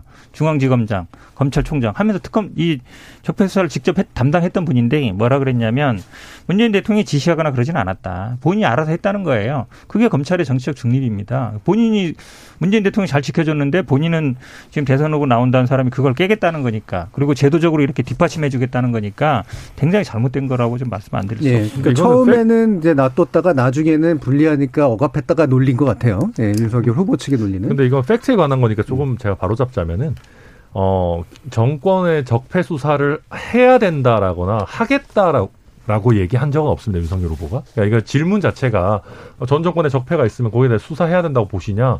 어, 그렇다라는 거죠. 근데 당연한 얘기지만 대통령이 수사하지 말라고 하는 것도 안 되는 거거든요. 그리고 예컨대 문재인 정부에서 문재인 대통령과 문재인 정부에서 잘못한 게 있으면 당연히 처벌 받아야죠. 거기에 대해서 어, 대통령 후보인 뭐 윤석열 후보가 아 우리 국민 통합과 정치 화합이 중요하니까 문재인 정부에서는 아무리 큰 적폐가 있더라도 어, 거기에 대해서 손을 대면 안 됩니다라고 얘기할 수는 없는 거 음. 아니겠습니까? 정확히 말씀하셔야 되는데 적폐가 네. 있다는 수사야 이렇게 얘기하는 게 아니라 적폐 수사 할 겁니까? 예, 제가 사실은 전문을 해야죠, 전문을 다 봤기 거예요. 때문에 네. 예, 이거는 얘기죠, 약간 문제 인식 차원만의 문제는 아닌 것 같고요. 예, 기본적으로 그러나 철학은 굉장히 다르고 방향성도 되게 달라요. 그, 근데 아니, 저도 아, 아, 제가 잠깐 음. 말을 실수를 하다 해가지고 음. 그러니까 공수처는 현재는 그 대통령 뭐 친인척 비리에서 우월적 수사권을 가지고 있는데 기소 권한은 없죠. 기소 권한은 검사와 판사 뭐 이런 예, 예. 그 경무관급 이상 경찰인가 거기에 대해서는 공수처가 독점적 기소권을 갖고 아마 기소 여부는 기소는 마지막에 검찰이 할 겁니다. 제가 약간 그 부분을 약간 실수를 했는데 그 부분 정정한다고 네. 말씀드렸습니다. 알겠습니다. 예. 아니 저는 이제 그거죠. 문재인 정부가 했던 검찰 개혁이 불가역적 거 불가역적 것 이런 건 아니지 않습니까? 예. 여기에 대해서는 많은 국민들이 논란이 있어요. 검찰 개혁이 제대로 방향성 잡았다 못 잡았다. 결과가 있었다 없었다. 오히려 국론 소모만 하다 말았다. 결국 문재인 정부가 국민을 갈라치게 했다. 검찰 개혁은 그 도구였다. 뭐 이런 얘기들이 많기 때문에 어쨌든 다음 대통령이 될 유력한 사람들은 이 부분에 대한 자기 소신과 명, 저, 철학을 저는 명쾌히 드러내는 것도 좋, 좋다고 봅니다. 그러니까 문재인 정부가 이만큼 했다고 그 회복 탄력성을 줄이지 않고 그냥 가겠다? 저는 그것도 저는 잘못된 거라고 봐요. 네. 무엇인가 제도의 문제점, 지금 공수처의 문제는 누구나 다 지적하는 문제 아니겠습니까? 특히나 그리고 검찰 개혁이 너무 자의적 중심, 그러니까 민주당의 이제 그 진영 중심적으로 이루어졌다는 비판도 사실 또 뼈아픈 지점도 있기 때문에 네. 저는 그래서 이제 윤석열 후보가 아마 저는 뭐 그 편드는 건 아닌데 제가 아마 그 타이밍을 놓고 보면 이, 이 지점에서 적폐 수사 논란까지 언급은 안 하지만 좀 묻고 가려고 하는 심산이 있었던 것 같은데 음. 뭐 그거야 유권자들이 판단하고 국민이 이걸 이해할 문제 문제겠죠. 네. 네. 이게 뭐 저는 모르겠습니다. 정치적으로 바라보면 검사로서의 이미지 외에 다른 것이 없는 분이 검사로서의 이미지를 훨씬 더 강화하는 발언 그 위주로 하는 게 과연 도움은 될까? 그러니까 그 부분이 사실은 그렇죠. 이 정책을 네. 늦게 네. 내는 이유 중에 하나였다고 저는 네. 또 생각이 네. 들거든요. 왜냐하면 나는 검찰 전문가로 낙인이 찍힐까봐 음. 이건 최대한 좀 미루고 싶었지 않았을까라는 생각을 개인적으로 또 하긴 했어요. 근데 음. 그러면서도 좀 너무 논쟁을 회피하는 거 아닌가? 왜냐하면 음. 본인이 청문회 때나 이럴 때 공수처 찬성하고 뭐 이렇게 이런저런 얘기를 했었기 때문에 이걸 어떤 식으로 이야기를 조율할까도 굉장히 고민했을 수 있겠다라는 생각이 들어서 왜 이제 그제서야 얘기를 했는지에 대해서 저는 이거는 너무 추측의 영역이라서 뭐 그거는 더 예상 예. 얘기할 필요는 없을 것 같고요. 다만 그 검사 이미지와 관련해서만 드리면 1차 그 사자 토론회 할 때도 대장동 얘기를 중심으로 이재명 예. 후보를 얘기하고 그다음 사드 얘기를 했습니다. 네. 2차 토론회는 지난번엔 대장동을 물었으니까 이번에 백현동이랑 예. 그다음 성남 FC를 묻겠다고 예. 하고 그다음 또 사드 얘기를 했어요. 예. 그러면 검사 검찰 그 포스프레를 다시 하고 그다음 강한 안보를 얘기하고 거의 황교안 음. 대표식의 어떤 정치인데 이거밖에 지금 얘기를 못 하고 나머지 부분에서 좀 정책적 약점을 드러내고 있는 게 지금 윤석열 후보의 과제거든요. 두 예. 장면만 말씀드리면 언론사에서 그 공통 질문을 했는데 지역 언론 우리 최수영 평론가님도 지역 언론에서 네. 일하신 적 있으십니다만 지역 언론 활성화 반응을 얘기했을 때 뭐 심상정 후보는 네 가지를 답변하고 안 후보 이 후보는 한 가지씩 답변했는데 네. 저기 윤 후보는 아예 답변 안 했어요. 답변이 네. 없습니다. 공영방송 우리 KBS지만 공영방송 정상화 독립성 방언 관련해서도 윤 후보는 답이 없었어요. 질문이 두 개였는데 하나 답변하는데 1분을 다 쓰고 나머지 하나 답변 안 했는데 일부러 좀 하여튼 그 부분에서 정책적인 부분에서 준비가 정말 됐느냐 네. 이런 물음표를 다시 갖게 했고요. 2차 토론에서 가장 약점으로 소위 속칭 막아 떴다고 해도 이상하지 않을 정도로 약간 대답이 어설펐던 장면이 안 후보가 윤 후보에게 국민연금과 관련된 질문을 네. 했을 때였습니다. 근데 확실히 안 후보는 단일화를 염두에 두고 있는지 심 후보가 이 후보를 공격할 때만큼 공격력은 아니더라고요. 네, 그래서 이제 말하자면 그런 음. 부분이 좀 있었지만 제가 볼 때는 이번 사자 토론을 가면서 엄청난 병살타를 윤 후보가 친 건 없습니다. 지지율에 음. 큰 반등은 없지만 계속 못 올라가는 이유도 더 못 올라가는 이유도 여전히 사자 토론에서 계속 보여주고 있다라는 생각이 많이 들었습니다. 예, 마침 잘 토론 쪽으로 옮겨주셔서요. 남은 시간이 많지는 않지만 그런 토론 평가로 이제 아마 마무리 지면 될 것 같은데 어떠세요? 전화는 아, 네. 저희, 저희가 봤을 때는 뭐 1차 토론이랑 비슷했던 것 같아요. 1차 토론이랑 비슷했던 것 같고 어, 굉장히 재밌게 본 부분은 이재명 후보께서 별로 이제 1차 토론 때와 비슷하게 에너지가 별로 많지 않아 보인다. 뭐 이런 거를 좀 지적할 수 있을 것 같고 김포 발언이야 뭐 실언이라고 하시고 뭐 하시니까 뭐 길게 얘기하지 않겠습니다. 오늘 하루 종일 김포 발언 많이 봤었으니까요. 근데 저는 윤석열 후보에 대해서 뭐 이런저런 정책적인 분야들 얘기했지만 저는 정치인으로서는 굉장히 많이 발전하고 있다라고 보는 게 예컨대 주사일제 관련한 얘기들에 대한 답변이 그런 거였어요. 어, 주 3일제가 더 좋죠, 사실. 우리가 뭐, 근데 과연 그게 현실성이 있느냐라고 얘기를 하면서 빠져나가는 부분이, 어, 이분이 되게 정치적인 레토릭을 이제 좀 그래도 뭔가, 어, 기술을 좀 익히고 계시는구나라는 생각을 좀 많이 했고요. 어, 심상정 후보가 1차 때에 비해서 저는 더 잘하셨던 것 같고, 뭔가, 어, 1차 때는 좀 약간 몸을 푸시는 기분이었구나라는 생각이 들고, 안철수 후보는 좀 늘 약간, 시간이 얼마 주어지지 않고 답변을 하셔서 본인의 색깔을 뭐 충분히 보여주시지 않았던 것 아닌가? 뭐 저는 이 정도로 봤었습니다. 음, 예. 자, 저는 뭐 토론에 대해서는 항상 할 말이 많은 편인데요. 왜냐하면 음. 사실은 이제 법정 토론 3번, 3번 남아 있고 그 사이에 이제 한번 토론회가 잡혀 있었거든요. 근데 이제 윤석열 후보 측에서 뭐 시간상 문제가 바쁘다 해서 이제 안 하게 되는데 그것도 일단 유감이고. 근데 토론회는 아마 1차 토론보다 시청률은 뭐 한 절반 정도밖에 안 나왔습니다만 그래도 좀 뜨겁지 않았나. 왜냐하면 1차 토론은 약간 이제 전초전이 탐색전이었던 네. 것 같고 2차 토론에서 다 나왔죠. 뭐 부인 문제, 뭐 주가 조작 문제, 지금 대장동, 백현동 다 나왔는데 저는 사실은 뭐 다른 후보들 평가는 그렇게 많이 하고 싶지 않은데 이제 이재명 후보가 사실은 반박할 거를 제대로 좀 반박 못한 부분도 많고 네. 그다음에 이제 적폐 수사 관련 부분에서 저는 개인적으로 우리 여기서도 그렇고 언론에서도 그렇고 적폐 수사 문제를 강하게 튀고 나올 줄 알았는데 의외로 이제 마지막 마무리 발언 정도에서 나와서 음. 그런 거 개인적으로는 조금 아쉬웠는데요. 아마 근데 이 토론이 저는 이제 세 번 남은 토론이 굉장히 뜨겁게 되겠다. 왜냐하면 서로 어느 정도 이제 부인 문제 얘기 안 하는 형태, 뭐 네거티브 안 하는 형태 가다가 이제 다 나온 거거든요. 다 나온 게 되면 이제 시청률은 제가 보기에 뭐 갈수록 떨어지겠지만 그래도 시청 그걸 직접 보지 않더라도 나중에 언론을 통해서 보는 사람들이 있거든요. 기사를 통해서 이제는 아마 뭐 허물어졌기 때문에 모든 문제들이 다 나올 수 있겠고 저는 그게 좋다고 봅니다. 왜 그러냐면 음.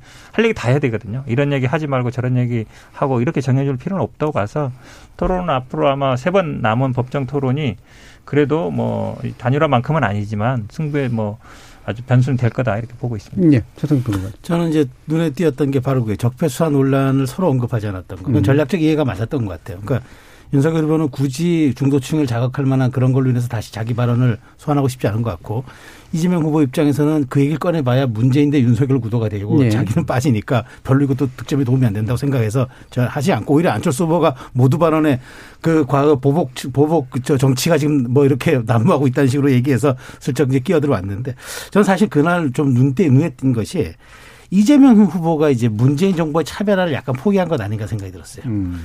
그리고 이제 심상정 후보의 차별화를 살찐 고양이법 얘기할 때 제가 딱 네. 느꼈어요. 그래서 뭘 들었냐면은 정부 교체 55% 국정지도 40% 상황에서 굳이 문재인 문재인 차별화 이런 얘기는 드디어 이제 아무런 그 득실이 없다, 실익이 없다라 판단한 것 같고, 그러니까 현실적인 진보 진영, 그 다음에 이제 친기업적인 정서를 갖고 있는 중도층, 그리고 음. 이제 반중 여론이 강한 2030 세대를 고려해서 살찐 고양이법을 건드린 것 같아요. 네. 그래가지고 이제 어, 나름대로 전략적인 이제 그 저, 저 득점을 하는 것 같고, 그래서 최근에 중국어선이 불법 영해하면 격침한다는 발언도 하지만 2030을 강하게. 그러면서 제가 보기에는 이제 그 이재명 후보가 이제 요즘으로 치면 뭐 바둑으로 치면 개가고 이제 우리 흔히 하는 말로 하면 누룽지 전략인데 표가 되는 데는 박박 긁어가지고 다 이제는 모아가지고 차곡차곡 이제 내 득점을 할 수 있는 건 다 쌓아서 참 곳간에 한번 두고 보겠다는 그런 그런 심산으로 그런 캠페인 전환으로 전략하지 않은가 싶고 윤석열 후보와의 각은 세우되 어쩌면 심상정 후보와의 에서 이제 뭐 좀 현실적인 진보 진영의 표를 좀 더 끌어오겠다는 생각도 한 게 아니었나 싶어요. 살친고양이법이 예. 대단히 좀 약간 의외지만 음.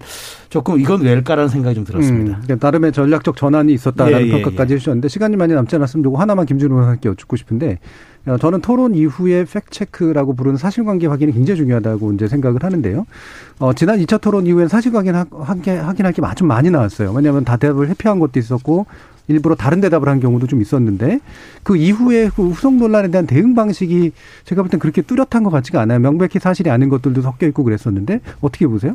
그러니까 뭐 제일 대표적인 게 그 브룩스 사령관 사드 배치 관련은 1차 토론에 이어서 2차 토론에 또 나와버리니까 음. 그게 뭐 사실은 다른 언론사에서도 다 팩트 체크를 이미 한 부분인데도 네. 그런 부분들에서 좀 후보들이 좀 이렇게 뭐랄까 자기가 잘못 알았거나 뭐 경황이 없었으면 그 부분을 좀 적절히 다른 방식으로 어 그 방송에서는 아니더라도 어, 서면을 통해서라도 이렇게 스스로 자인할 건 자인했으면 좋겠는데 음. 뭐 아까 그러면 또 윤 후보 얘기하는 것도 좀 그렇습니다만 음. 하여튼 그렇게 힘든가 봐요. 그게 음. 그렇게 얘기하는 게 그게 하나가 있는 거고 두 번째는 우리 방송국에서도 이제 실시간으로 좀 그 팩트 체크를 최대한 할 수 있는 부분을 보강하는 게 왜냐하면 그날도 여러 방송국에서 똑같은 화면을 내보낸 건데 그 네. 조금씩 자막은 달랐습니다만 그런 거에서의 뭔가 좀 변화들이 우리 방송사들이 좀 가져야 될 어떤 그뭐 발전된 모습이 아닐까 그런 생각 좀 많이 들었습니다. 짧게 짧게 네. 30초만 말씀. 저 그랬으면 좋겠어요. 앞으로 남은 세 번 토론 동안 있잖아요. 네.